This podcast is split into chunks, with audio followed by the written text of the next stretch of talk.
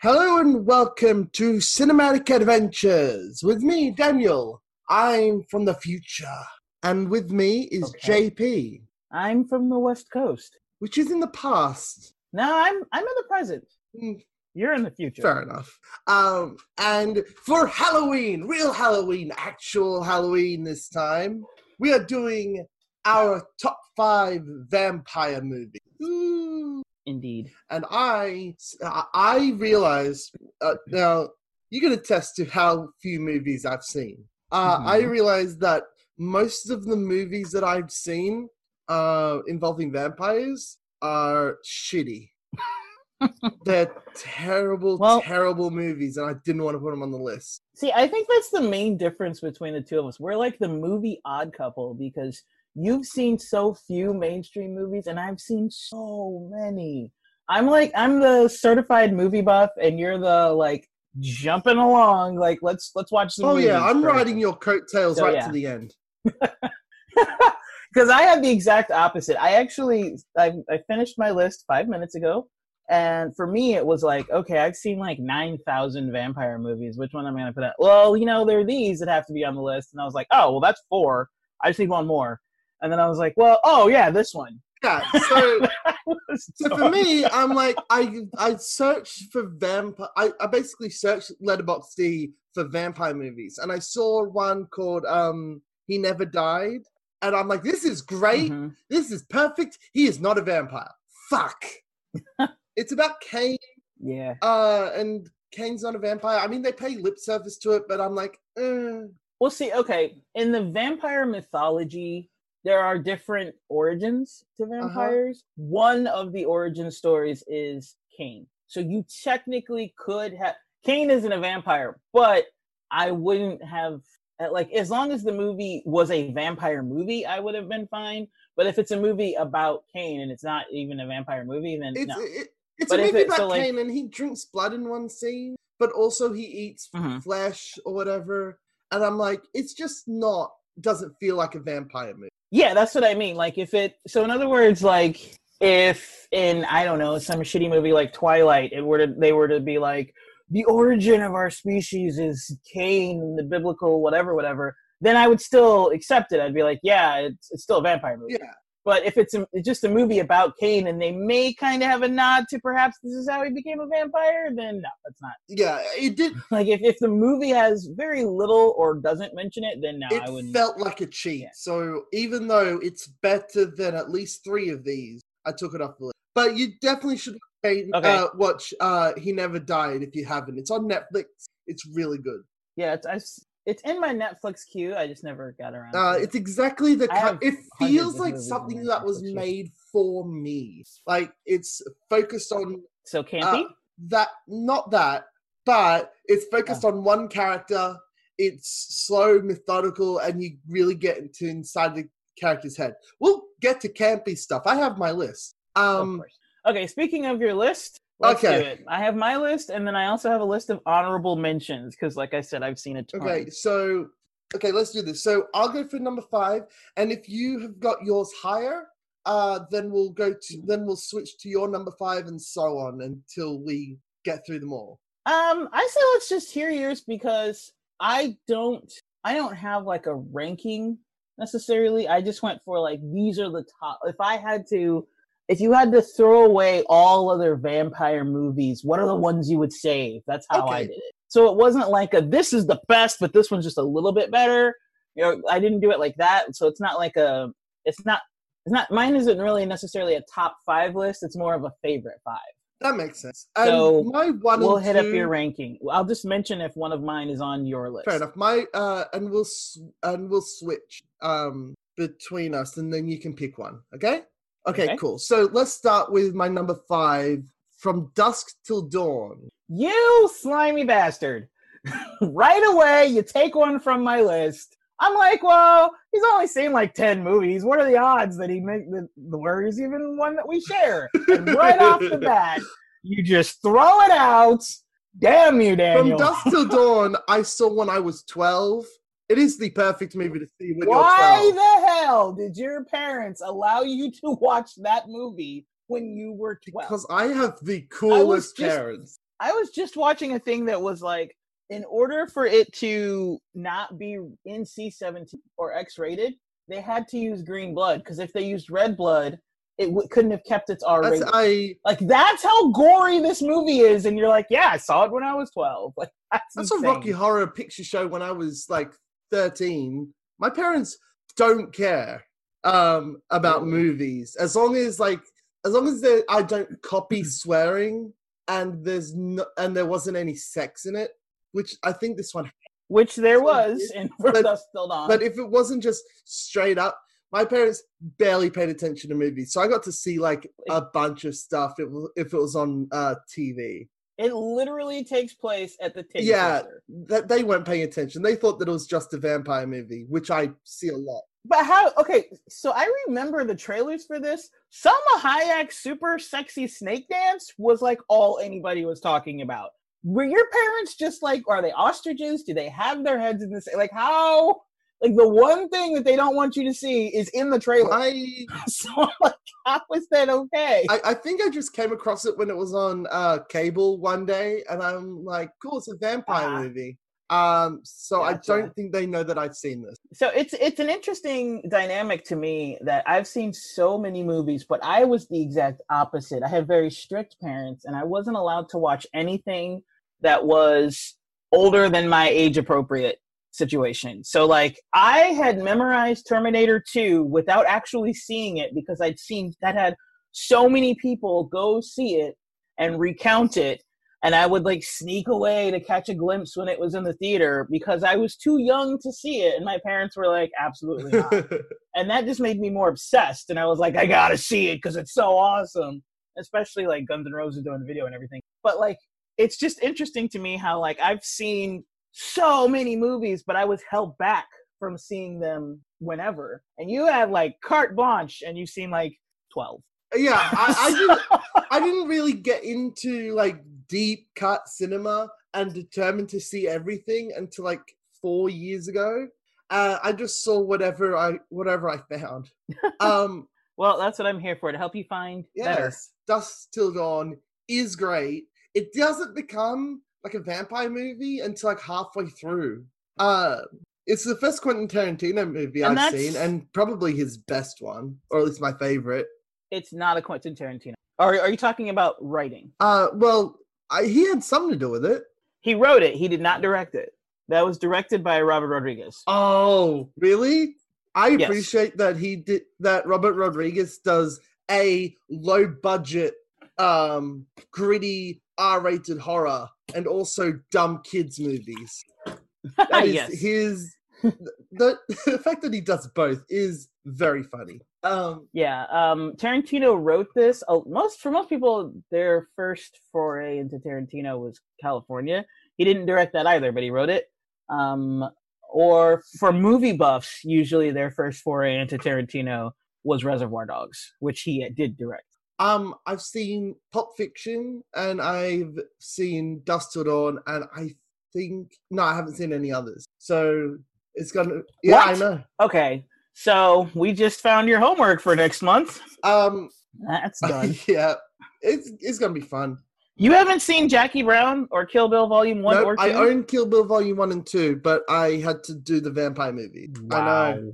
Um, so I, I like it. It's got the like the gritty, low budget, tons of blood um aesthetic that a va- vampire movies uh and b Robert Rodriguez movies are known for, and I really dig it.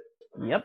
Um, I like for me, since we both have it on our list, we'll just talk about it Sure. in general. Um, for me, it's the fact that it has um it's like you said, it it starts out like a crime movie almost because it's like a caper film, right? They're trying to get away with the crime, and it really shows how psychotic Quentin Tarantino's character is. And I think he built it up like that specifically so they could kill him later.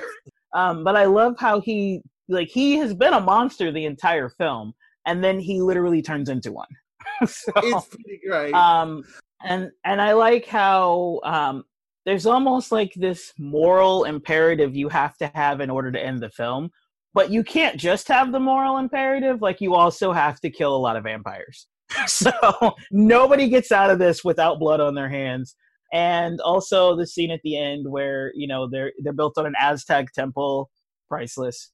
so, I, it's just like it when he started making movies, even writing movies. Quentin Tarantino was like, "I love movies. Here is I am going to do- to do everything I can to make movies that I watched growing up," and he and he did it, uh, and it worked, and everyone and people love him. It's really indeed, have you seen Inglourious Basterds? oh yeah, I saw Inglourious Basterd. Okay. Yeah, I saw that one. Okay. Just checking. Uh, so yeah, I really dig this. Um, okay, what do you have on your list? The next film on your list? What's one on your list? that? Wait, you want to go back and forth? I thought we were just gonna do yours and then mine. Uh, do you want to do it like that? Because we can. Yeah. Okay. Uh, next one is Nosferatu. Ah, you're going old mhm. school. Okay. Uh, so it, it's really interesting to me that Nosferatu was made when Dracula was still in copyright. So they're like, we want to make a Mm-hmm. Dracula movie, but we don't have the rights to it. So let's just make a different movie, but pretty much exactly the same as the book. Like enough Mhm. that they actually got sued and they had to put on the thing uh the unofficial adaptation of Dracula. Is that actually on there? I've never. Uh, it has something like that, that. but it has like an Oh. unofficial adaptation of Bram Stoker's Dracula, something, something, something. Um, and that was part of the lawsuit. Ah. Have you seen it? Um, I saw it so long ago that I genuinely can't remember it. But I I saw it like I want to say like 80s 90s. Uh, It went through. Um, it's very different to what vampire movies are because modern vampire movie vampires they're sexy they're tr- they're like traps they bring you in with their sexiness and they kill you um nosferatu is a fucking monster he looks terrifying Well, that's it shows the climate of the times. You know, like I say constantly on here that a lot of movie trends and who likes what movies is generational. And that's because movies are a snapshot of where a society is at the time that film was made. And so at the time that film was made, it was an innocent time where, or not innocent, it wasn't, there's no such thing as an innocent No. time, but it was a time when people believed that there's good, there's evil.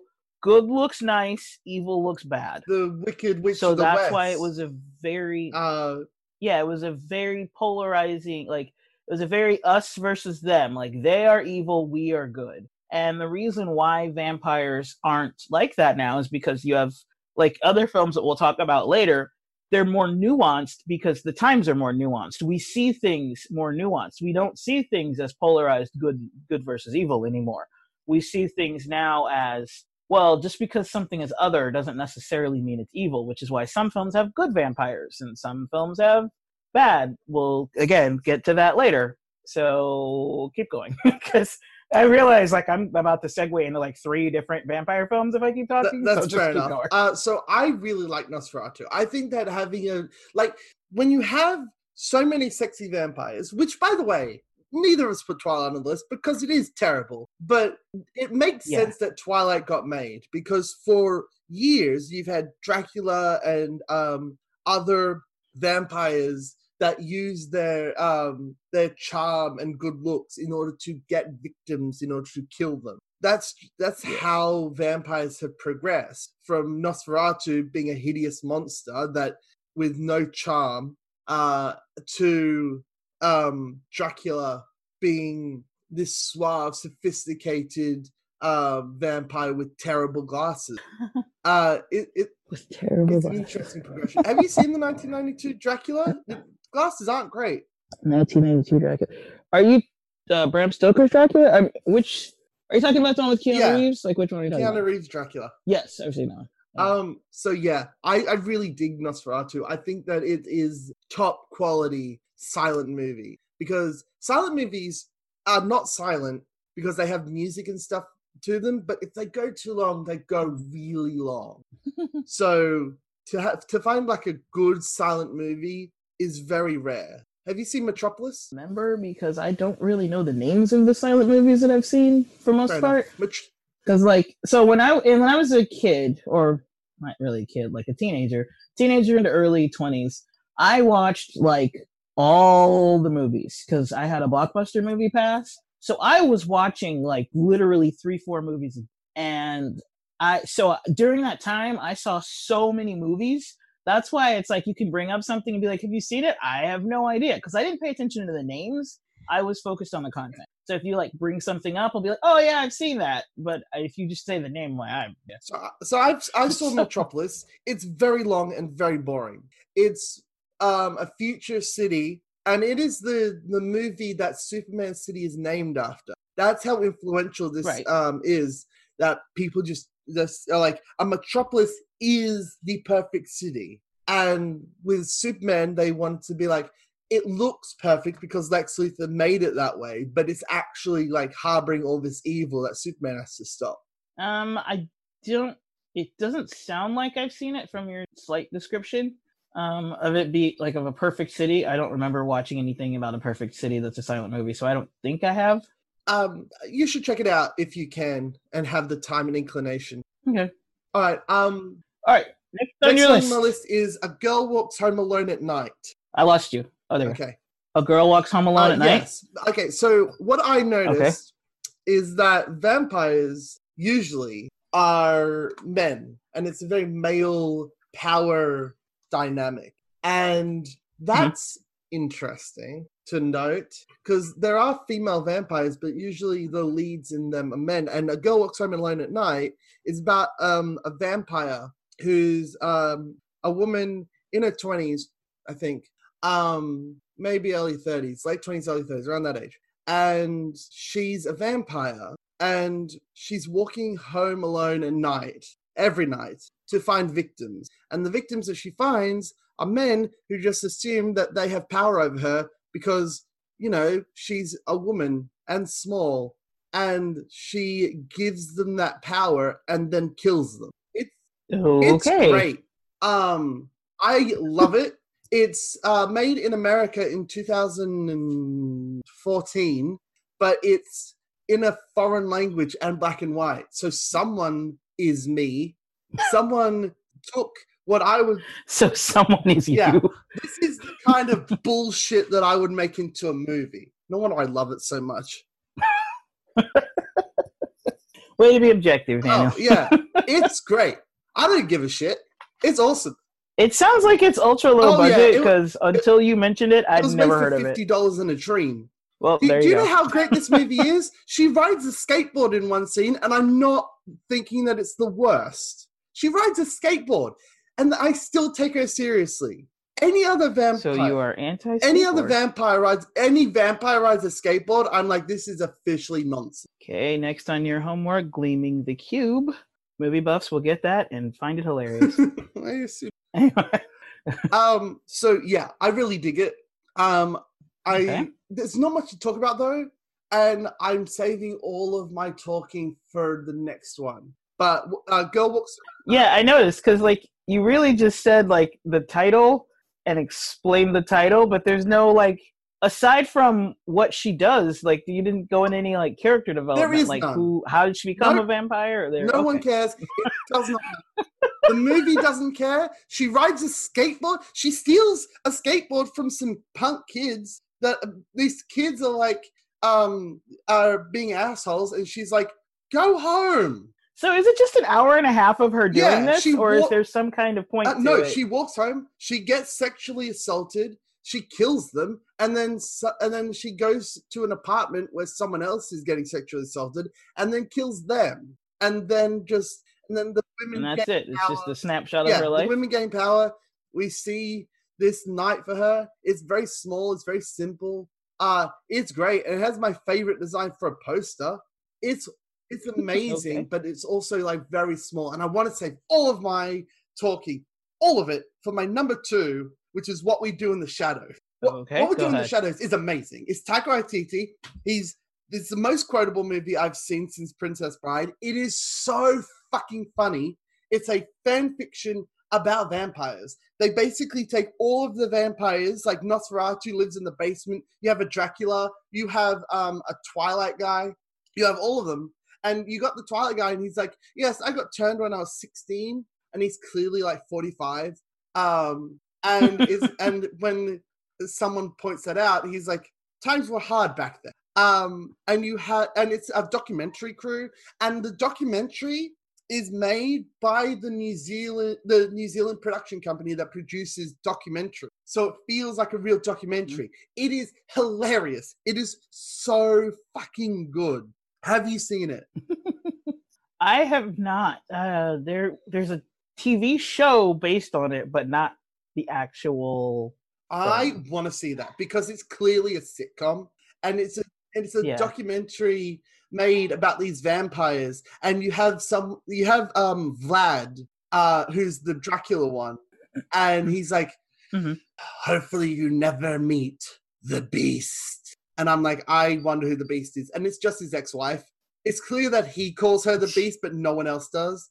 And you have this it, it's hilarious. You have this woman who's the assistant to uh, one of the vampires, and it's clear that he's just stringing her along because she wants to become a vampire and he's just like, yeah, fine. Can you find me victims and also do my laundry? And it's great. Someone asks. Um, she's his personal assistant. Yeah, but she, it's clear she wants to be a vampire, and it's clear that he's just stringing her along until she dies. That kind of reminds me of um of Queen of the Damned. Uh, again, one I haven't seen. What's it about? Oh, um, it's in the same vein as Interview with the Vampire, but not as good. Oh, cool. And it's got a um it's it's got a person who like yeah, several people actually who are like vampire sycophants. Like they they're kind of crazy basically. And, and they will do anything to become a vampire. And then like there's this head vampire woman who's just like uh-huh sure. Yeah we'll let you in. Like do all these things for us and then at the end she was she just basically like kills him like it like what do you think i was gonna do like, my favorite and um, um it's got like different stories going on because the queen is actually not that woman. She this woman is like the head of the society that's uh that is like trying to raise the revive the queen, and the queen is actually um Aaliyah, who's a singer now dead.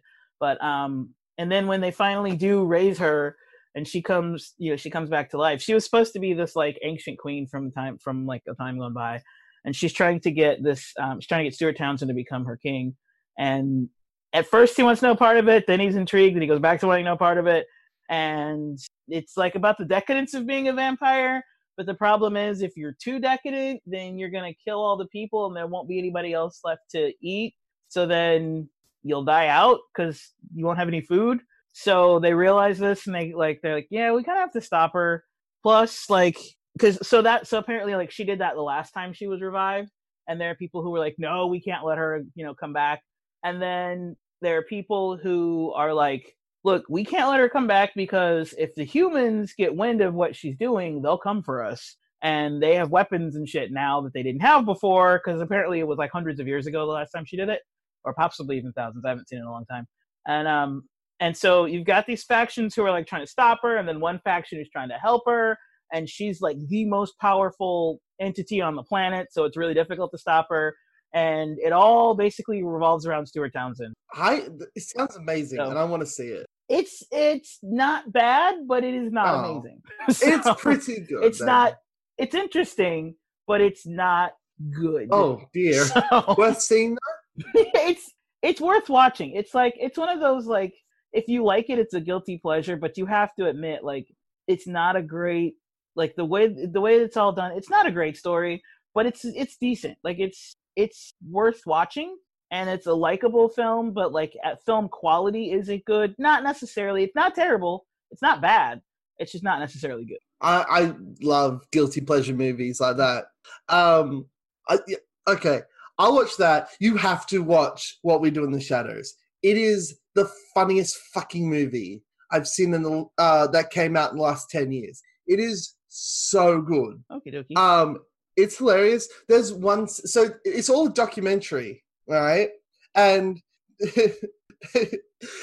they ask they ask Vlad. Are you okay It's over so there? funny. They ask Vlad um, why he prefers drinking virgin uh, blood, and he's like, "Well, for example, if you're going to eat a sandwich, you just enjoy it more if you knew someone hadn't fucked it first. It's it's so fucking good. I love it so much. It might be the best one, even though it's my number two. And the reason it's not number one is because number one is like goes into deep lore and is what you what I think of when I think of a vampire movie. Okay, what's your number Before one? we do my number one, I want to hear um, some of your ones. Some of my ones. Mhm. So, oh, what you're trying to make this anticipatory? You're like trying to, Yeah, like, uh, okay. Um, well, like I said, mine is different because mine isn't like a five, four, three, two, one. Mine is just like a here are five. Um, okay, here's what I'll do. I will give my honorable mention. Okay. Um, so for the first honorable mention, Daybreaker.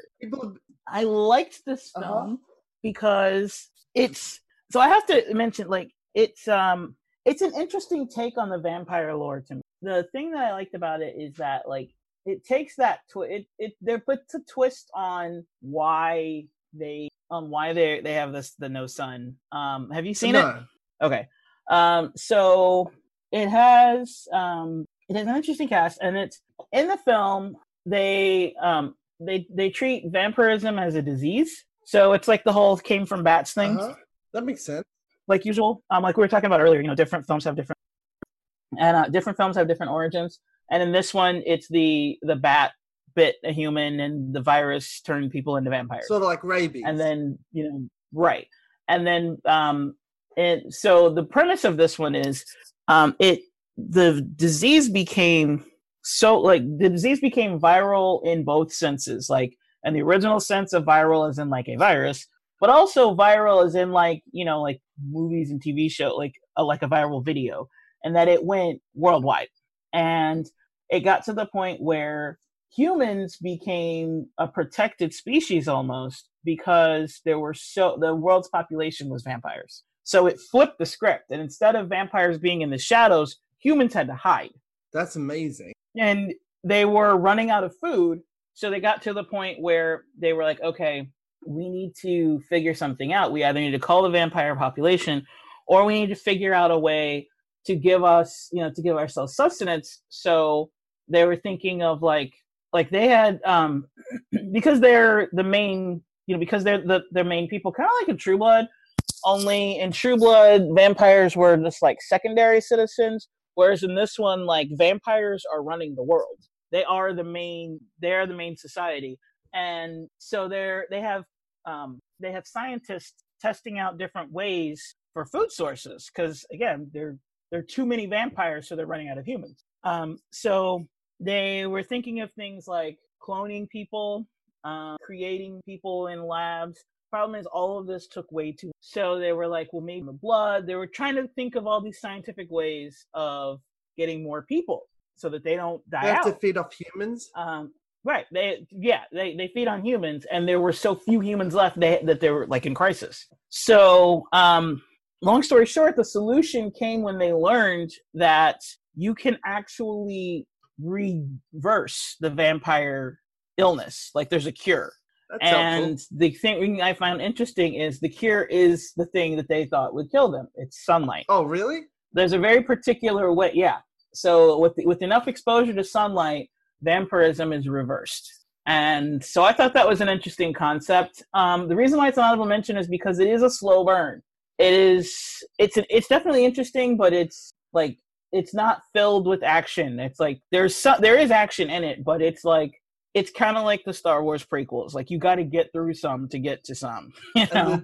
But I, still like it. Kind of it's a good dull. Well, no, like I said, there is action and it's interesting, but the action is entirely tied to the story.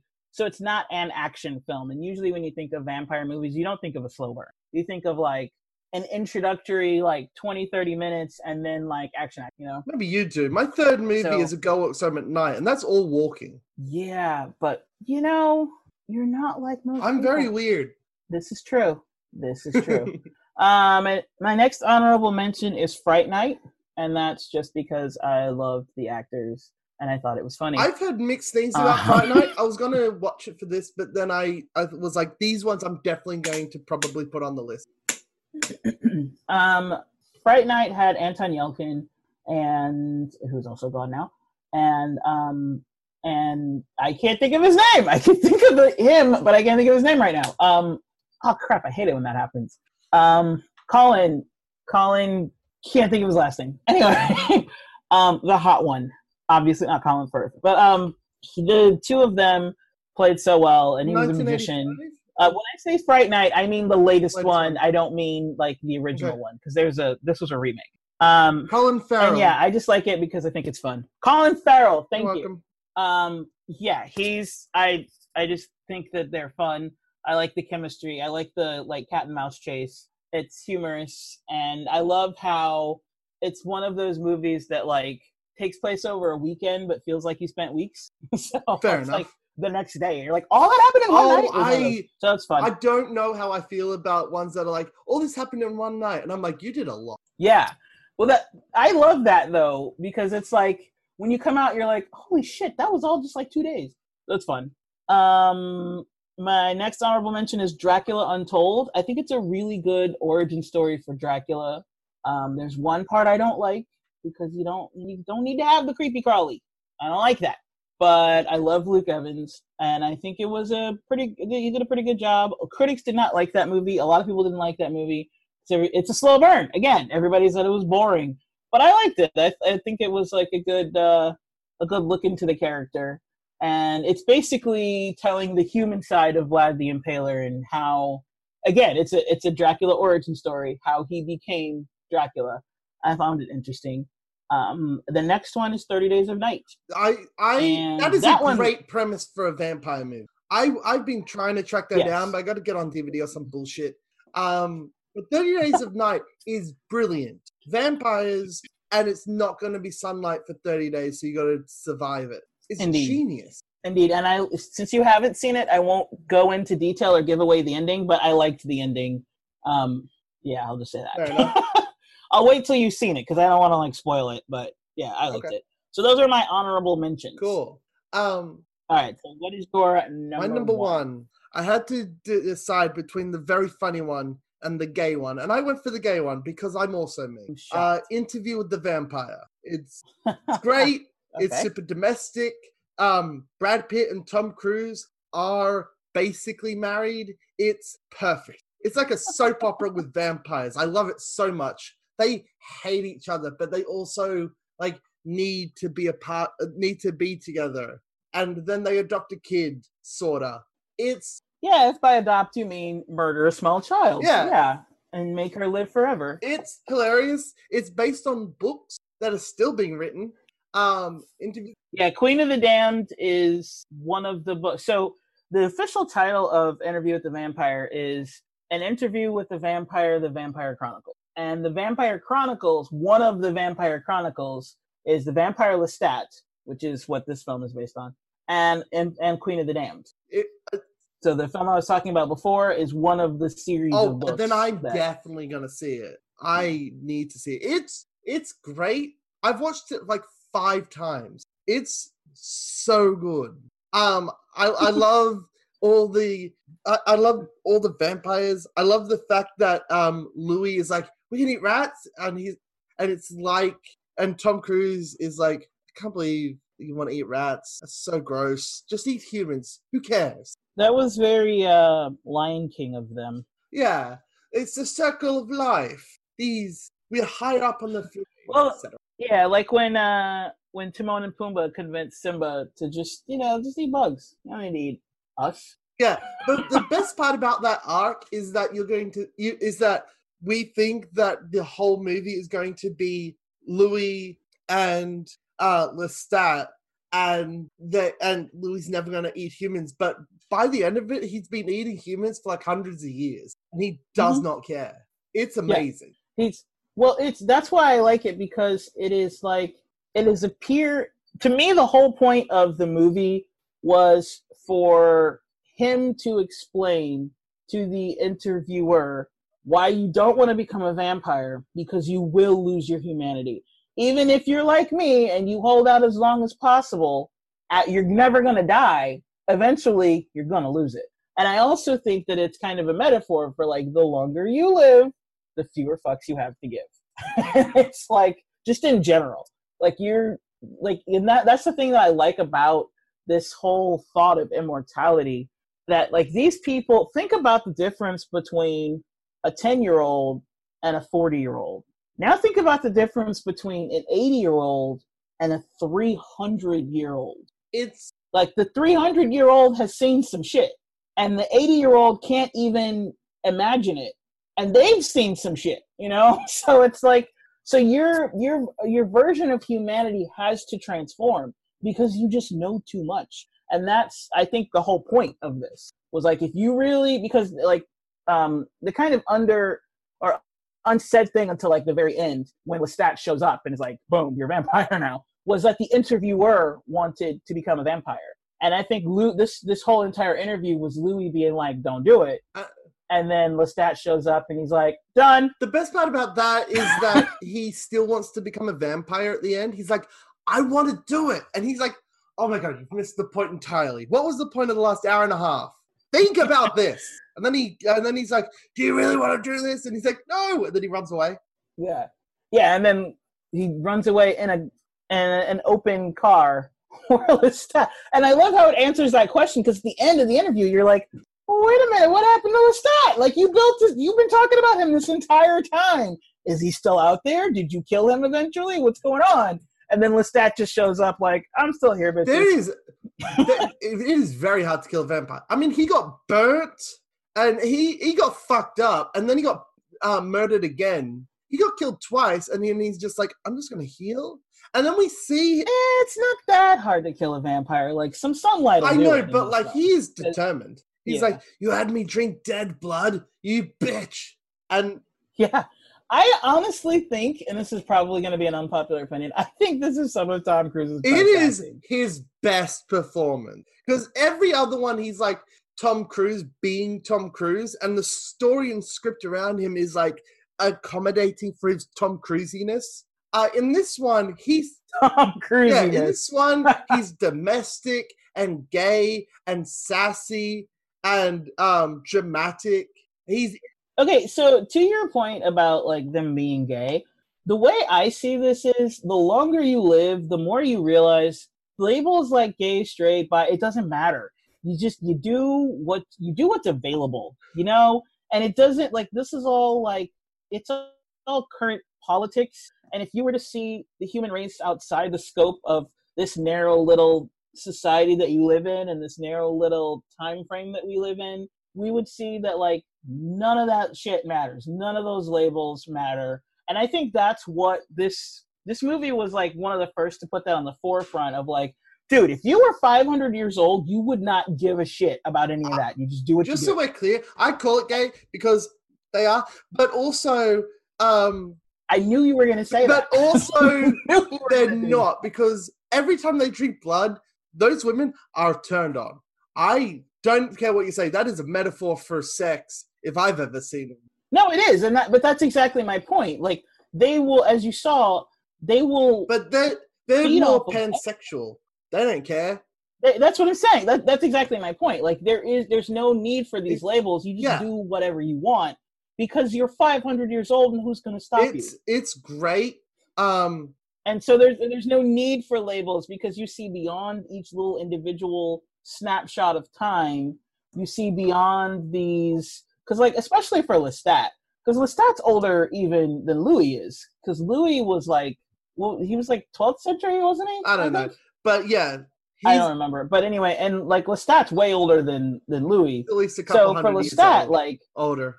Yeah, so Lestat is for him, it's like I care not, and that's the main difference between Louis and Lestat.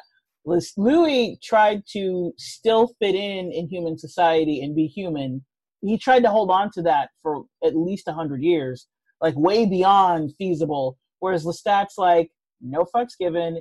These people are my food. I appreciate that. that so, I appreciate that Louis went through that arc, and I agree with you completely. But I appreciate that Louis went through that arc and then was like, I don't give a shit. I'm just gonna eat people. Who cares? But then uh, and then uh, Kristen Dunst becomes a vampire, and two weeks in, she's like, "I'm in. What do I do? It's fine. I'll kill him. I don't give a shit." Um, yeah, she kind of lost her shit there for a minute. yeah, But it was a justified losing of her shit though, because like think about like I especially felt that because I'm the youngest by a decade, and I'm very much her in my family, where like you're never gonna grow old.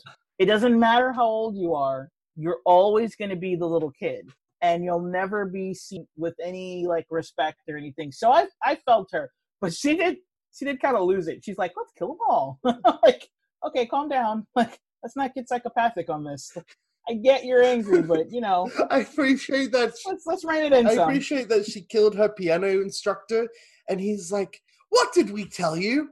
Never in the house." God, Yeah. it's it's really funny.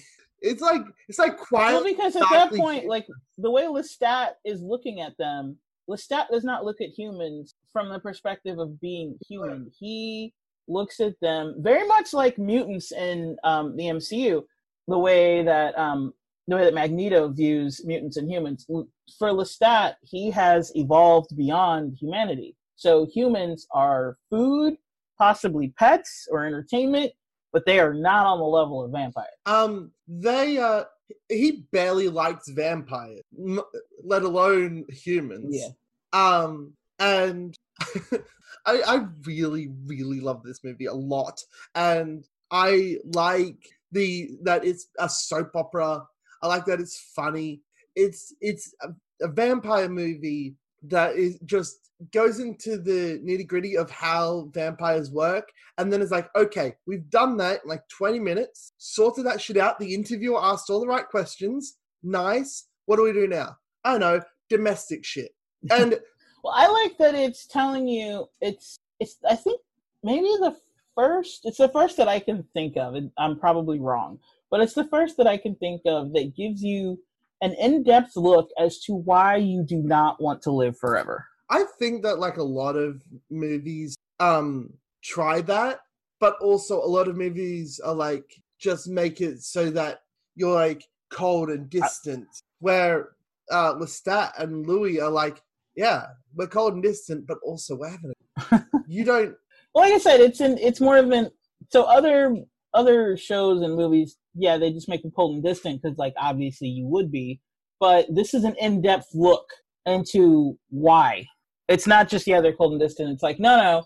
Here's like here's just a, a snapshot of like 50 years or 100 years out of the life of a person who will never die. it's it's a great it's so good i it was hard to like track how time goes unless he tells us what decade he's in That's the whole But point. That's, I- that's exactly yeah, my point. i like it's, appreciate that it's hard for him until like for for Lestat, he gave up on it. He's like, I don't give a shit. These are humans. Like, but for Louis, he's like he's trying to stay in human society. And he's trying to his finger on the pulse of humanity. And Lestat's like, pointless. Move There- on. Just do you there's a great scene uh in this where louis at a movie theater and he's like and he's watching sunrises in in different movies and i Yeah. loved it um i and i want to see all of those movies i saw superman obviously but i want to see the others um I don't remember because I didn't pay attention to what movie No, we were watching. neither did I. So I'm gonna I'm gonna find it and check it out later. But yeah, it's great. Uh, this is their best acting. It's it's brilliant, and um the and I want to read all the books, and I bet they're not that great. I bet they're just six out of ten books. Um, You know what? I read. I didn't read her vampire Uh-huh. series, which I've heard is way Oh. better. But Anne Rice later did a series um, on Sleeping Beauty, mhm. And it was like, supposed to be like an erotic version of Sleeping Beauty. And I was like, okay, I'll check this out. And I bought the book, and I got a chapter in, and I was like, how is she a famous writer? it was crap. I thought so. and I was like, this is the worst. book. The, um, the show Dexter is based on books. Have you read those books? Dark was it Darkly Dreaming Dexter or yeah, like Darkly that? Dreaming Dexter, Dexter From by Jeff Design. somebody. Uh, Yeah, uh something that starts with D Dexter. It's not yeah. They all it's alliteration. They all start Uh, with D. they suck. Like the the Um, first book. I've read comics based on the books, and I've read, I think I read one of the books. And the book, the very first book about Dexter, that was what the pilot season of Dexter was based on, wasn't Yeah, bad. so so that book was But all that the rest was I've great. heard were Yeah. it, they are. That book was great, and then you got the first season that's based on that book. Solid, solid thing. Um, except that uh, th- there's one important change which affects the rest of the series to hilarious degrees, which is after um his he kills his brother, he doesn't kill uh the cop. I forget his name, but it's the cop that's like, uh, what are you doing, motherfucker? He's that guy. The black the guy. black guy. Yeah, I don't I- remember I his don't remember either, but the black dude. Uh, yeah, he doesn't. Dexter doesn't kill him, and for the rest of the series, uh, he's got his tongue cut out and his hands and feet are chopped off, and, and he doesn't tell anyone that Dexter is uh, a serial killer, even though he knows. Um, and every se- every every book he just turns up, and it's terrible. And then you have this uh, uh, one with a demon and it's like all serial killers are just possessed by demons. I'm like, fuck you. Why am I still reading this? And then I stopped and became happy again. That's pretty much. I mean, they put that into the series though. They didn't. That's what his Dark Passenger Well, yeah, was. but like the Dark Passenger was like, and it's like, well, no, he described him as being like a well, demon. yeah, but like like a demon, but an actual demon is trash, and it's so trash that the Oh, author was like, sorry, and then uh, And he would say things like, um, like when he would kill other serial killers, he would be like, "I can see they're demons." But I don't. But I, I get what you're it was saying. all a like, metaphor in being this a show. metaphor is different than it being like an actual physical demon possessing Yeah. somebody. um, Because that would be fucked up. Because that would make the serial killer themselves merely a. Exactly, which is why it's trash, and also because it's Yeah. badly written. Those two things. uh, And also, so yeah, interview with the vampire. Um, I also the one thing I like about vampires is the fact that they keep their fashion throughout the centuries. It's like I'm not gonna update my look. I'm from like the 1800s. I'm cool. I'm surprised you haven't mentioned Antonio Oh yeah, Banderas, who is the Antonio overtly gay An- character. Antonio Banderas wants to fuck Tom Cruise. uh, Wants to fuck Brad Pitt so bad. He's like, no, you can be my companion, and then we can drink blood and have sex. And I'm like, yes, do that. of course, you're like, yes, of Do course. that. I, I know that like two hours after that woman got converted into a vampire, she immediately got killed. And that's fucked up for her. Sorry about that. But also, yes, it's the sequel I want. Sounds like you just want like a porn with Antonio Banderas I want to see the Brad porn Pitt. parody of this, which is so closely related. Oh my yeah. goodness. So yeah, interview with the vampire, the gayest one. Okay, so in your top five, you mentioned two of mine, which were Interview with the Vampire and From Dusk Till Dawn. All right. So my top five is down to three, Okay. which again, like mine are in no particular order. Um, Blade, because why not? Um, it's so I'm the Marvel queen, so of course I have to have a Marvel movie on here. It's not MCU; it's way before the MCU, It- but it's- still Marvel It's, nonetheless. uh, it's very interesting, and I want to see it. Um, oh, you haven't, haven't seen it. I had the option to see that or What We Do in the Shadows, and I knew that I'd like What We Do in the Uh, Shadows a lot more. But I have a suggestion. Perhaps instead of watching Interview with the Vampire 19 times, you could have seen Blade once. Throwing it out. Fair enough. Um, okay, so quick synopsis on Mhm. Blade. He is half vampire, half human. He has all of the strengths of both and none of the weakness. Uh, sounds So- awesome. Yeah, and it, he's played by uh, Wesley Snipes. So how he came to be is his mother was pregnant with him and about to give birth, and she was attacked by a vampire. And he was born, so he was human, but then since his mother was attacked by a vampire, vampire blood got into him right before he was born. So he was born a vampire.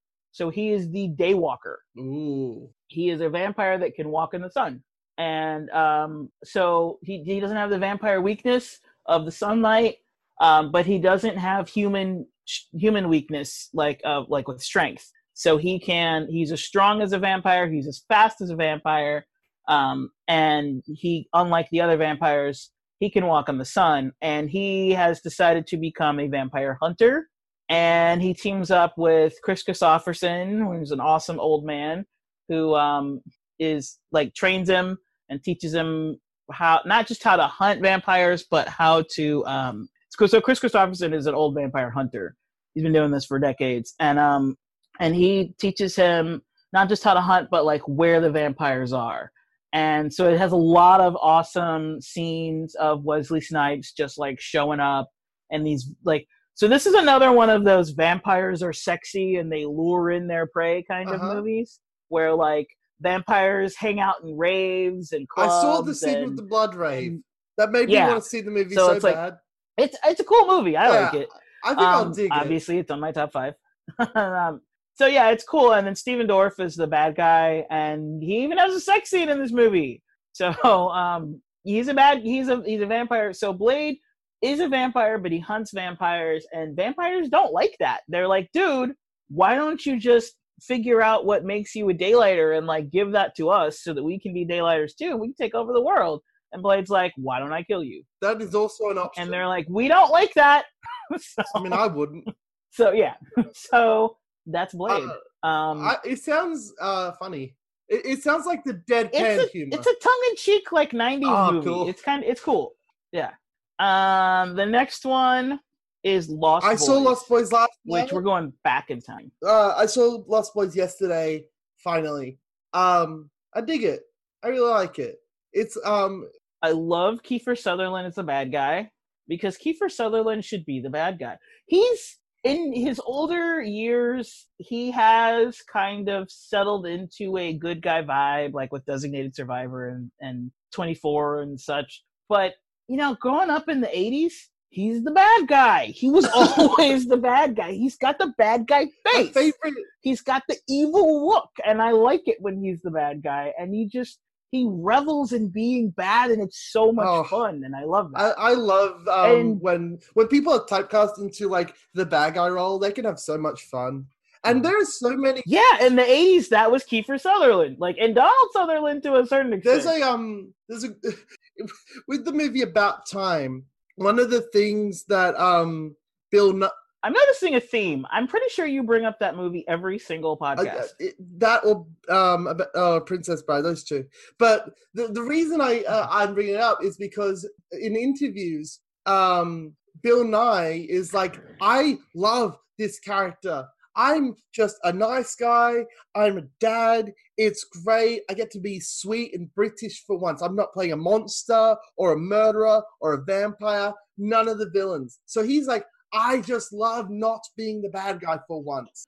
okay speaking of him my next film he's the bad guy underworld that was an excellent segue I'm glad I set you he up. is the ultimate bad guy in Underworld, and there's like four movies, but we really only count three, and he's the bad guy in all three. Okay, fair enough. But but for. I, I just want to talk about Lost Boys for a minute because I saw Lost Boys. I Yeah. really dig it.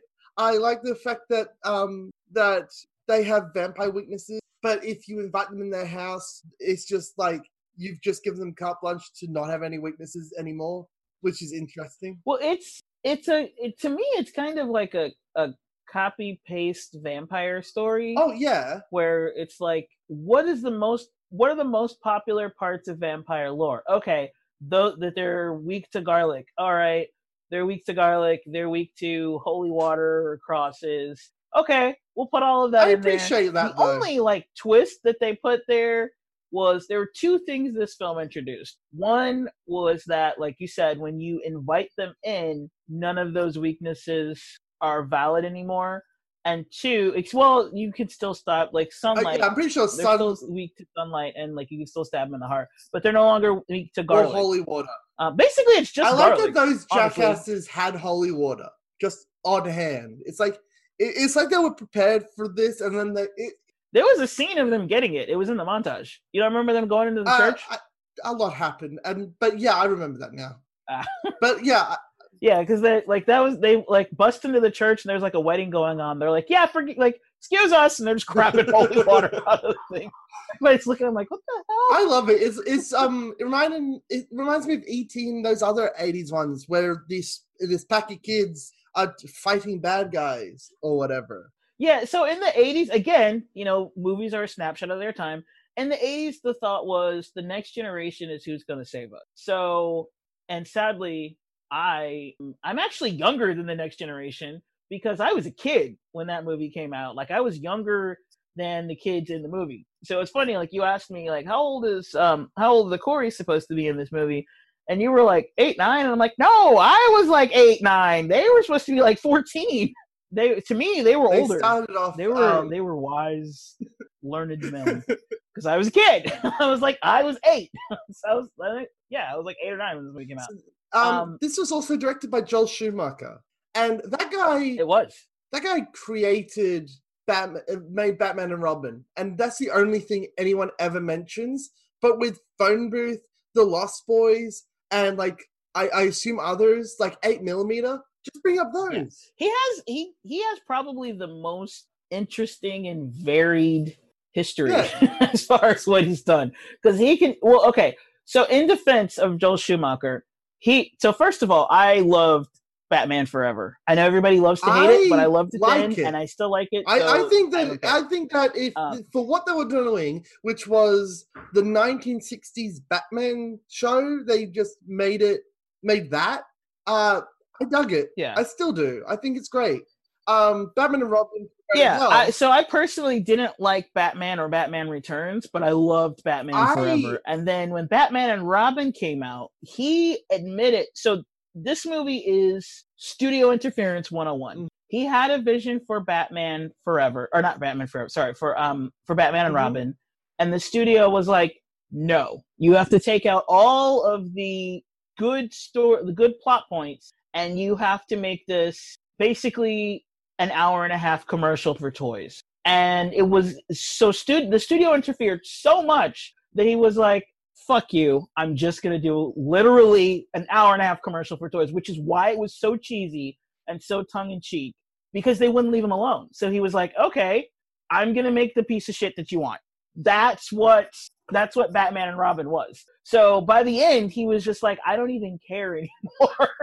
and he just told that's why Batman shows the Bat card and it was so in your face with being so stupid. And it's hilarious to me that george clooney like signed on because from what i understand clooney had decided to sign on back when the when he was when the talks were still of it being a serious movie. Or not serious but like an apt follow-up to batman forever. I mean, that's fair so enough. it was supposed to be like let's say so basically like you you could say batman and batman returns were like their own little sub batman series and then batman forever and batman and robin were supposed to be like one and two of like the next phase. And that was so so schumacher had like real plans for like to making it a real movie you know? And then the studio interfered and when he was in those talks that's when clooney came on. And then the studio interfered so much that he was like fuck all of that this is what you get. Um, I like the fact that, um, and we'll go back to vampires, I promise. But I, I find it interesting that you have one one movie where the studio interfered and it turned out really well with Batman '89. I know you don't like that, but a lot of people do. And then they gave him free range to do whatever he wanted with um with Batman Returns, and then and it and it was the worst fucking movie ever. okay see i have to interject here because the, the studio has to interfere when it comes to tim burton because he's insane is insane. and you can't do the insane shit that he wants to do or you get batman returns Which is so you have to have somebody step in and be like hey now no no we're not gonna do and that s- which is why Batman was allowed to be the film that people love. I saw it now again, generational thing. I saw it as a kid Mhm. and I hated it because to me, Batman wasn't this like dark, depressing, terrible. Like I just didn't like it. I I am also very, very biased. I will throw that in there. I can't stand Tim Burton. Oh, if you don't like Tim Burton, To me, that's a little too much of a Tim Burton movie. But Batman Returns is a hundred percent stamped Tim Burton. I can't stand Tim Burton. Tim Burton is so. So So anyway, He So- is. And to me, he's weird not because he's like authentically or genuinely weird. He's Hot like, topic weird? how else can I be weird? Like, I, I need to be weirder. Can I be weirder here? And I'm like, dude, just tell a He feels like one of those. Edward Scissorhands is like the only thing that he's done that I like. I, I like uh Sweeney Todd. I like it Sweeney Todd. Um, I didn't even bother to watch it because I was over him by then. I was like, oh, it's Tim Burton. Pass. I don't know. I I think you'll like it. Uh, it doesn't Eh. feel like a Tim Burton movie, even though. Plus, isn't it a Uh, musical? yeah. Oh right, you hate musicals. Hard pass. Oh I don't hate musicals. I just don't necessarily like. well, them. okay, fine. Then this is not the movie for you. It's No. I I I will say that you are not going to change your mind over musicals because of Sweeney Todd. Yeah. well, Yeah. I think. Okay, fine. Let's go back to Especially since I can't stand Tim Burton in the first place. Like it's just it's two strikes. You like no, So- I don't see it working. I did like Edward Scissorhands though, Um, which is interesting. I didn't. I, I mean, I didn't love it, but I liked it. because I like a lot of his Yeah, movies, I- but I don't like Edward Scissorhands. And well, see, it, it makes sense though because I can't stand Tim Burton, but that's the one movie of his that I like. I he's like 50-50. It's either um Batman Returns or Sweeney Todd. But lately he's we can go into it all day. What's your next one? Underworld? Underworld. Yeah, so Yeah. Joel Schumacher, great director, made uh, like one terrible movie and he got shit for ever since. His last movie was in 2011. Well, It's yeah, Ma- but um, Man in the Mirror. Uh, it's really interesting. that that last see, I still I put an asterisk on that shitty movie because he was kind of pushed to do it. Yeah, well, Because unlike with Burton, they weren't r- trying to rein in craziness and be like, "Hey, let's make it so that normal people can get this." it, they were trying to they were trying to run roughshod over him because the studio got greedy. It was Warner Brothers. They got greedy and they were like, at all of the treatments he took, they were like red. They taking a red pen to everything and being like, "Make it more like this. Make it like this." Like they're the like that's how you got things like you know a close up on Batman. gave him They well, close up on Bat it they were feels like ridiculous. um, I also like the cut. We can get into it all day. Underworld. Tell me about Underworld because that's a movie that I had the opportunity. Have to you see- not? No, it? because everyone says that it's terrible. What? Okay, so the fourth Underworld is Okay. garbage. Um, I liked all three of the first three. Oh no, wait. I think there might be five. Doesn't matter. I think there there's four or five. Anyway, the last one is, is Okay. shit. Um, the first three are awesome. So I consider it a trilogy, despite the fact that there are more. Um, the thing that's insane to me is that Kate Beckinsale is in all of them, and you genuinely can't tell year wise where. Oh, that's so, And these movies are like years apart. No, it's awesome because it's, she's supposed to be immortal, and she is killer. Okay, fair enough. She's a vampire, and she's supposed to look the same, and she genuinely looks the same, even though, like in the first movie, so the first movie comes out, she has no kids or anything. By the last movie, she has a kid that's an adult, and she looks exactly the same as the first movie. So I'm like, perfect actress to play this Mhm. role. Um, I don't like that they took out. I call him Scott Stapp. He's not Scott Stapp. He's um he's Scott Speedman, but he kind of reminds me of the guy from Creed. Uh, Okay. I don't know why he just does. Um, but I liked him in the first movie. I get why he wasn't in the second movie. It really wouldn't have made sense for him to be in the second movie. But in the third movie, like like after the first movie, or after the second movie, I should say, anytime they bring up his character, they really should have brought him back. And it's like he's he's kind of a hole in the series because it started out being about him, and you're gonna mention him and then just not have him, not have it be him, or you're gonna have glimpses and it's supposed to be him, and I'm like, no, I'm buying that bullshit. Give me him.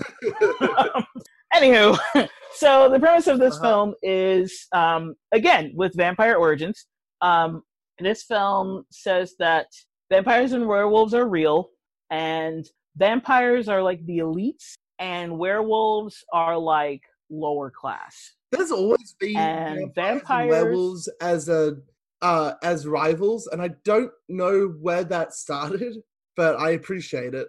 Yeah. So in this one, they're so it, when the when the story begins, they're not so much rivals as werewolves are seen as dogs and vampires are seen as higher than human. And um, by the second one, you end up seeing why that is, and it starts to reverse. Um, so that's why I like it because there's a lore that's going on, and from movie to movie, they stick to that lore Is this based on and anything? they, it just gets deeper. I don't think so. okay, Because I could have sworn it was based on Um, video games or something. No, I'm thinking of Resident Evil. There are I've vampire been thinking movies. of Resident Evil this entire time. Yeah, I was gonna say there are vampire movies based on like Resident Evil. I was actually just about to say like Resident Evil. Um, there are vampire movies based on video games, but this is this one's not. Uh, the This is- reason I think it might be based on a the book. The reason that I, I haven't remember. seen Underworld is because I thought it was Resident Evil.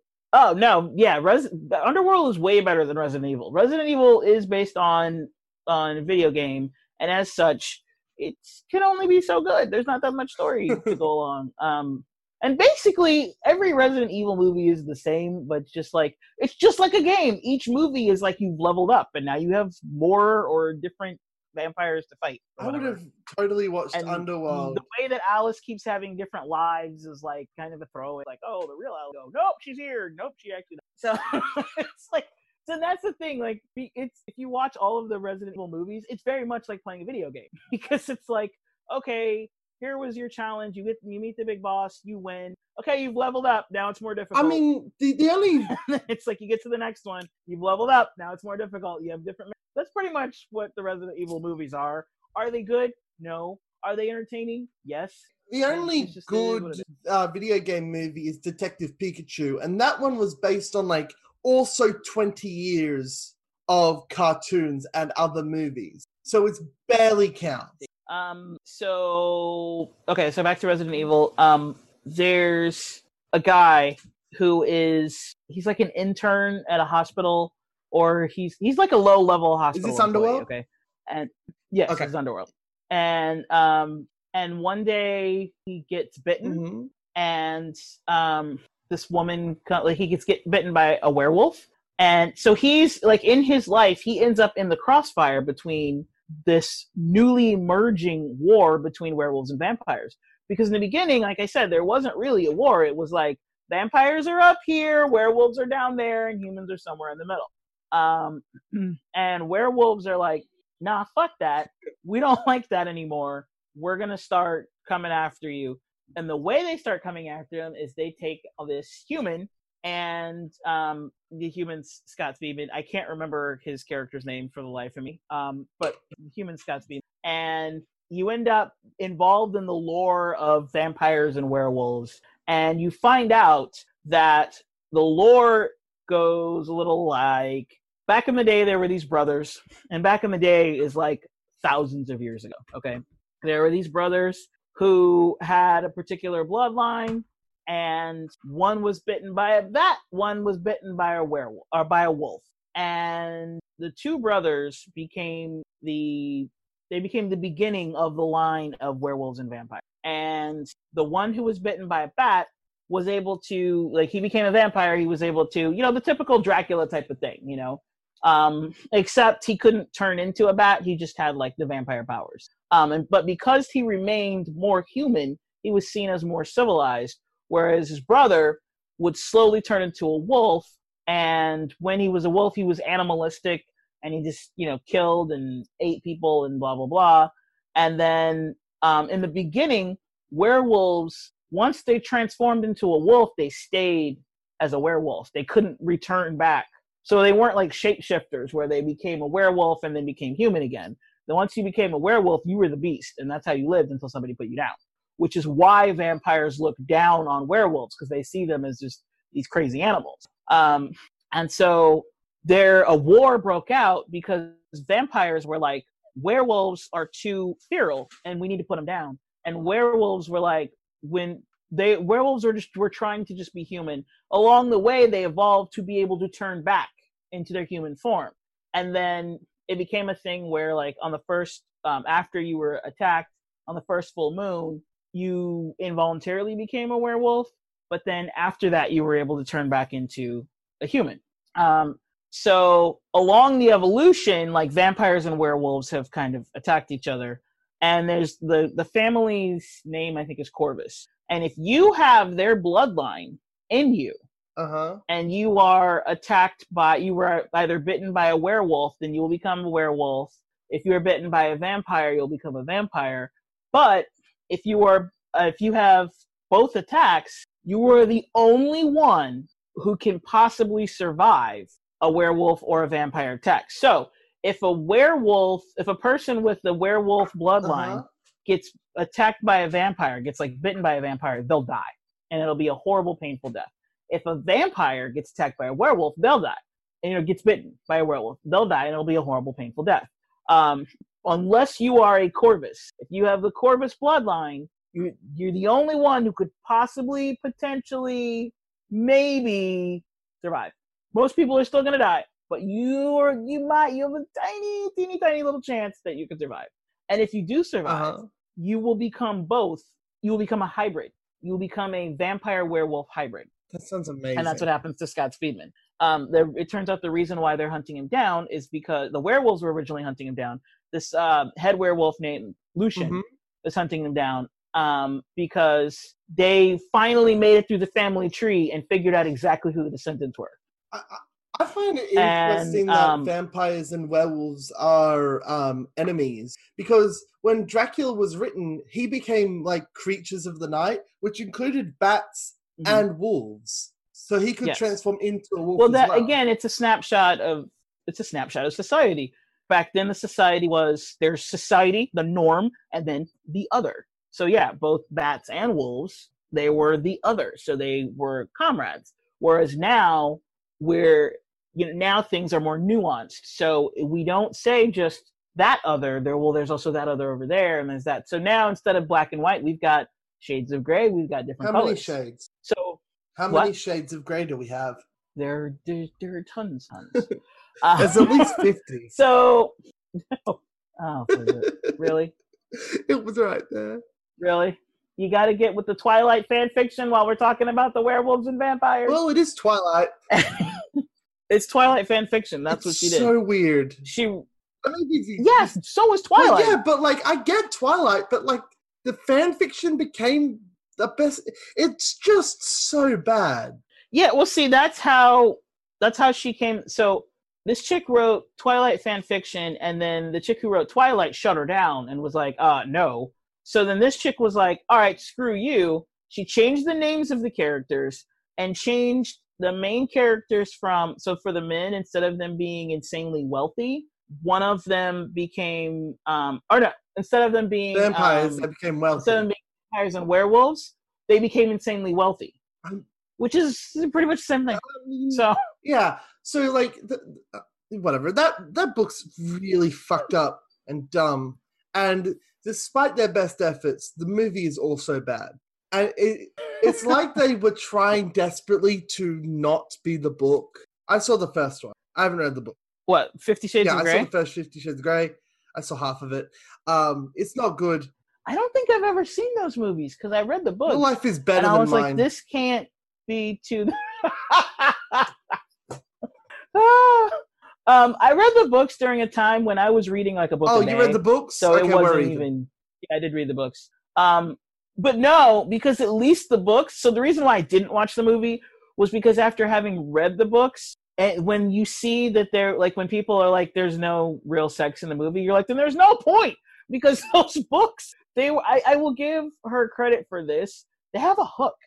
They every book ends on a cliffhanger to get you to get to the next one, so that you're like, "This book was written horribly." But I kind of want to find out what happens. you're like, I've already been on this journey. I may as well see it to the end. So you just keep buying the next one. Yeah, I um, So, and they were on sale at the time, so it's not like I paid full price. So calm down. I appreciate that the uh, a favorite reviewer, the Dom, had to change his name because after reviewing Fifty Shades of Grey, because people kept thinking of him as like dominator. uh, Yeah, it's just oh, that, that's just so bad. he calls it his review of it is fifty. 50 is it? Fifty Shades of Abuse and Yeah, Fifty Shades of Sexual Abuse. yeah, because it's what it is. Like that's what it is. He is, and the main character is terrible. and you have the there's BDSM books that you, and movies that exist. The Addams Family, they are definitely fucking. Um, you have um Professor Marston and the Wonder Woman. that was a That good was movie. great movie. I saw that on Hulu, and it was a really good movie. And it's like an inch, uh, like a snapshot into how Wonder Woman came about and why she always she was always bound is- with ropes and why ropes were her like kryptonite. It is hilarious that that movie came out the same year that Wonder Woman did, considering the uh, DC's history of hiding the origins. Like Yeah. they, they hide the origins Yeah. for years so that they can sell Wonder Woman books to children. And then the moment that that her movie comes out, you also have this one. This is weird. Yeah, which was I really enjoyed it. I thought it was. Yeah, I liked it. I thought I thought it was neat. Um, so yeah, Fifty Yeah. Shades sucks. There's better BDSM stuff. Um, anything from what I've heard. I I haven't gone down the rabbit hole of BDSM. I've I think this is the only one that I've read, but everybody who actually anybody who's read this book or seen the movie has that actually does BDSM has all said like this is not BDSM. You have to like just everything that they did is wrong. It's all completely mischaracterized. Don't believe that that's real. And I believe those people, since like literally every single person who read this said the same thing, I think Secretary is a much better BDSM film, that's the that's the one. Even though I've seen. never saw the films for Fifty Shades of Grey, but I have read the books, Um, so I know what the the books are crap. Don't like don't get it No, misconstrued because like I I her inner goddess, and it's it's I, terrible. My Terrible. I borrowed one from the library and I read, a, and my mum read a chapter, and she's like, "This sucks," and I'm like, "I could have told you that. I didn't even read it. I'm just psychic." Okay, in my defense for why I started reading this book, I was working at the airport Mhm. when this book became popular, and I just kept seeing everybody because you know in the airport you read books, right? That's what you do because it's like, yeah, what else are you gonna do? And so everybody was reading this book. That's how I got into the Hunger Games too. Everybody was reading that, and I was like, okay, too many people are reading this. I've got to see what it is. And the cover tells you nothing. It's just a tie. I had no idea what I was getting into. And I was like, what that like I started reading it and then when it comes to the sex you were like, "Oh my goodness, what am I reading?" And it's like it's not good, but it there's a hook. Like the writing itself is crap, but she's really good at writing a hook. She tells the story well even though it's a crap story. and but she doesn't tell it well like with the words. What I mean th- with how she tells it well is like it's interesting enough for you to finish the book when she was and it's intriguing enough for you to buy the for you to want to read the when next she one. was being interviewed and the interviewer realized that she wrote it on a blackberry the look of disgust on the interviewer's face was brilliant I mean, I believe it because I've read it, and it's it, it reads like a book that was read that was written on the train ride home. Like I don't think that somebody sat down and seriously hammered this out. This is like, where was I yesterday? Oh yeah, and then she, you know, then he put something in her vagina, like something stupid, and you're like, oh, okay, that's where we're going today. All right. It, it totally, to me, it's like I imagine watching the movie Girl on the Train, but instead of her looking out her the window and seeing an accident, she decides to write this on her BlackBerry on the way home. And like, the, instead of like becoming involved in in, in like a murder mystery, she becomes a millionaire. Like that's that to me. That's how I imagine this book series was written. It was girl on a train, but she becomes a, a millionaire in the end. that's yeah so we got from vampires to fifty shades grey well, it's easy leap because Fifty Shades of Grey is based on vampires. yeah true true true still damn Indeed. um so i have a dishonorable mention because i saw um lesbian vampire killers Which you just would not stop talking about how much you hate. That is, oh my god. Okay, so imagine you sit down, lesbian vampire killers. I get it. They're lesbians that kill vampires. Probably campily, definitely gay, very cheesy. Excellent, nailed it. What do you got? James Corden? Why? Okay, he can't act. Fuck, this is terrible. I hate everything. I hate everyone. I hate vampires. So it's funny because you said that. So you from the title "Lesbian Vampire Killers," you were like, okay, it's lesbians that kill vampires. Yeah. I That's thought grammar. they were lesbian vampires. I thought it was lesbian vampires that are killers. Either one would work. Just have it oh my god, I hate him so much. This is the worst. Okay, so what's so terrible about this film? Uh, the And don't say Okay, fine, everything. like fuck. actually give. all right, fine. It's not funny. It wants to be Shaun of the Dead. It is not Shaun of the Dead. James Corden is not an actor. It is sexist, homophobic. It is terrible in every conceivable way. It's badly paced. It's badly written. It's badly directed. It had no. It had nothing going for it. The, James Corden said that he knew that it was shit at the time, and then it's shit later on. The only thing it has going for it, the only thing is that it looks like the movies that they're copying. So basically, the director looked at a movie and was like, "I want to make it look like that," and he did. But also, I'm not going to write any jokes or have any good characters in it at all. That would take time and effort and money, and I have none of those things. okay. time and effort and money. Oh God, I Yeah, that's usually what happens when you want to make a movie or do anything. I hate it so fucking much. It is just the worst thing. See, you could have watched I Underworld. could have watched Underworld. I could have watched Blade. Yeah, could have watched I, Blade. wa- and I, these, those, all of these movies to me, with the exception of like Lost, well, no, with the ex- that's with the exception of Interview with the Vampire. I would say that's the best film Mhm. on the list. But with all of these movies, they're all pretty much guilty pleasures. Um, because I mean, none of these movies are winning prizes, but they're they're fun to watch and they're fun. They're good on a rewatch. And for me, Underworld, like I own the trilogy. Again, I will not go beyond the trilogy because it, it's shit after that.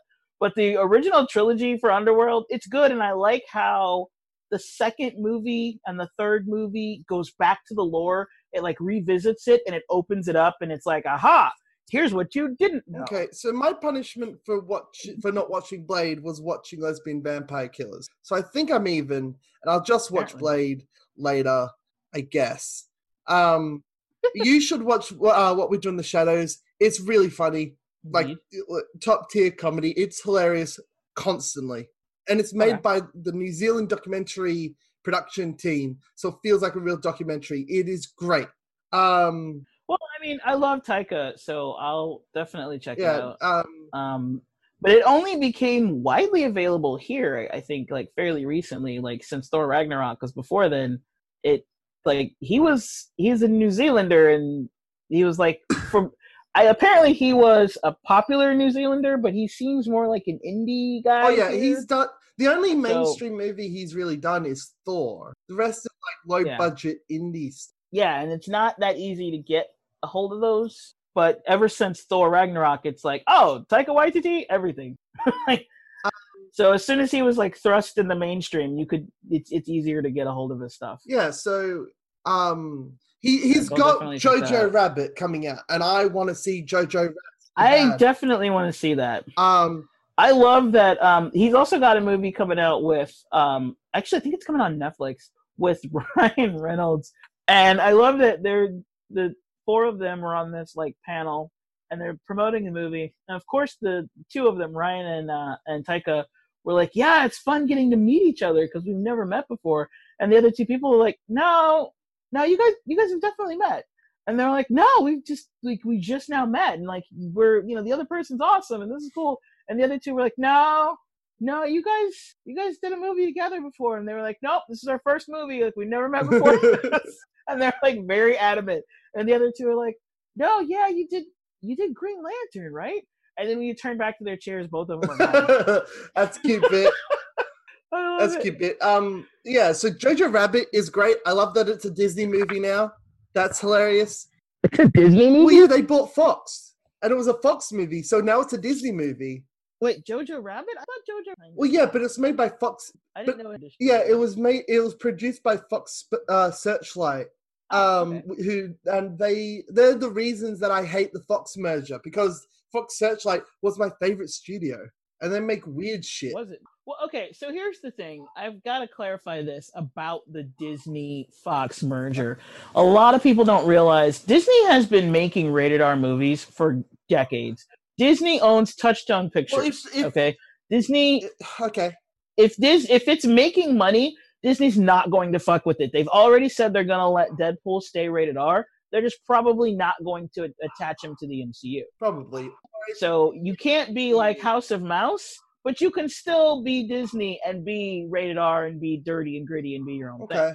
Um, it'll they'll just let it have like the they'll let it probably continue to have like the Fox label and won't put Disney on. i mean if they do Um, that if they do that and let fox searchlight or uh or fox as a whole make movies separate then i'll be happy because i want Fox as a whole, absolutely not, because they bought out. No, no, Fox they Searchlight. bought- they bought they- them out, but they'll allow Fox Searchlight. So the, the difference is Fox Searchlight Mm-hmm. Is very much like Lucasfilm or like Marvel. It's an it's a, a studio independent of the larger company. So you can keep Fox Searchlight coming out, just like you can have Marvel, just like you can have Lucasfilm. But they're still all under the Disney label. They're not going to be under the Fox label. All anymore. right. That's the difference. And a lot of people a lot of people like harp on they're they're down on Disney like Disney does this and Disney Disney doesn't do shit as long as you are profitable. That's why Marvel has been allowed to do whatever the hell they want. They 'cause as soon as as soon as Marvel saw how profitable Kevin Feige was able to make things, they were like, "All right, we're gonna move Ike Perlmutter the hell out of your way because he's pissing you off." And the shit he wants to do is stupid shit like the Inhumans, and it sucked. And we see that nobody liked it, and fuck that. Okay, Perlmutter, you're moving to something else. You're gonna be over the TV division, and Feige, it's your world. There, as long as you're profitable, they will let you do whatever the hell you want. That's why James Gunn got his job back. Same thing with Lucasfilm. The reason why Disney stepped in with Lucasfilm is because they had a bomb. Lucas, Disney let Lucasfilm do whatever the hell they want, and then as soon as the Last Jedi came out and all the controversy, people were talking about fuck Star Wars, and then Solo tanked. That's when Disney's like, okay, time for me to interject because now you're fucking with. Me. As long as it, like, if the Last Jedi had had the same result, but then Solo made money, Uh-huh. Disney still would have stayed out of it. Disney only interferes the minute that stock starts going down. Okay. So I think a lot of people assume that like Disney's in every meeting going, okay, you can't say this, you can't do that, and that's just not true. That's not they. They're gonna let you run things pretty much carte blanche as long as the only thing he says is it has certain things within a certain image. yeah, so as long as So like as long as as the people at Fox Searchlight are allowed to keep making good movies uh, for adults, yeah. then I'm fine with that.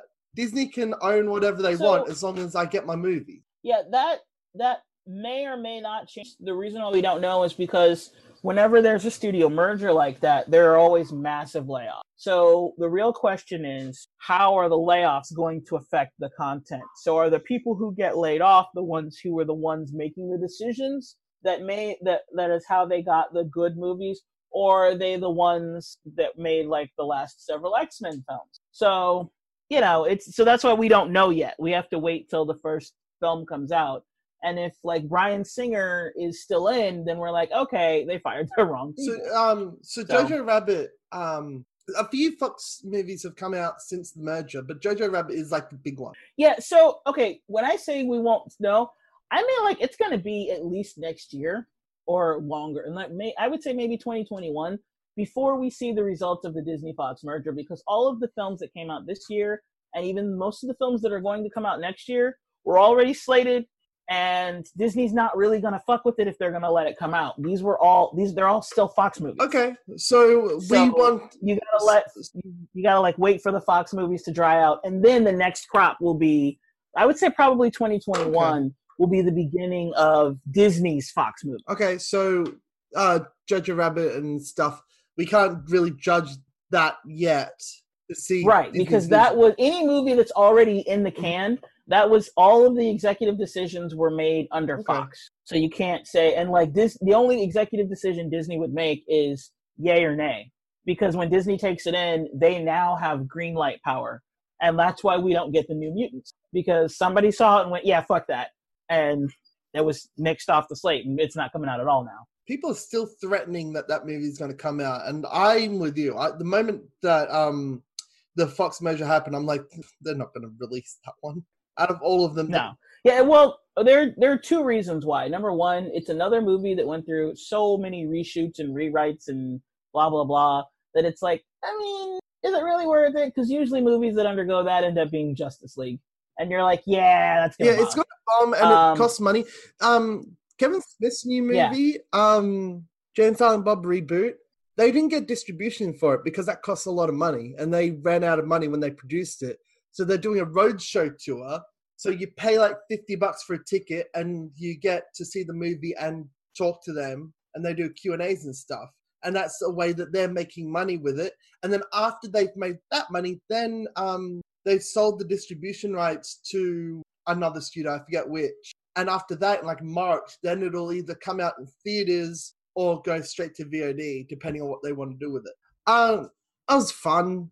Uh, I I like the vampire movies. Um, next week we're going to go back to comparing two movies, and we're going to do foreign movies or foreign language movie. Um, so I was gonna say, technically, most of the movies for you are foreign yeah, movies. so we're doing non-English movies. I think that's the determining factor for um for that for us. And I picked uh the one cartoon movie that I convinced you to watch, uh, which is Grave of the Firefly. Uh, okay. I figured that I'd kill. Next week we're doing foreign I think movies. so.